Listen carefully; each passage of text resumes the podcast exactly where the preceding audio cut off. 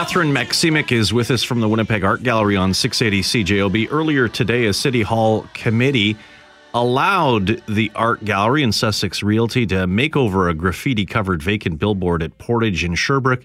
Catherine, what's going to go up there? There will be art, art by local uh, Manitoban and Canadian artists and beyond. So it's uh, going to be a rotating series of artists.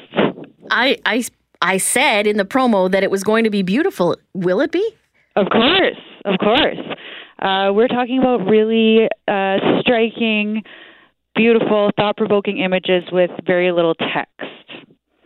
This has been an eyesore for years upon years. And I have to give uh, credit to our 680 CJOB colleague, Greg Mackling, who has yes. spearheaded this. He's uh, been following the story on 680 CJOB for you folks as well. Yes. Is there anything like it in Winnipeg when we talk about this billboard and what it's going to evolve to be?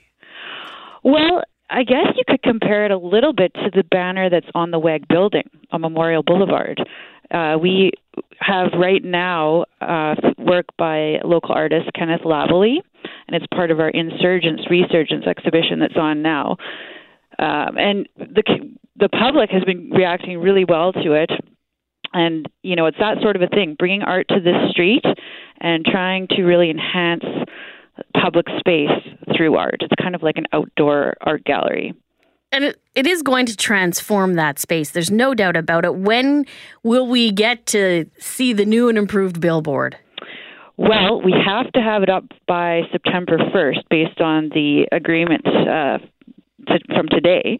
We're hoping sooner. We're ready to go at the WAG. Um, and I know an engineer has uh, looked at the structure. It's all good. Uh, and there's uh, some superficial upgrades that need to happen in the before we put the sign up. But yeah, we're, we're very close. Catherine, thanks so very much. Thank you. Catherine Maksymiuk of the Winnipeg Art Gallery joining us live on 680 CJOB.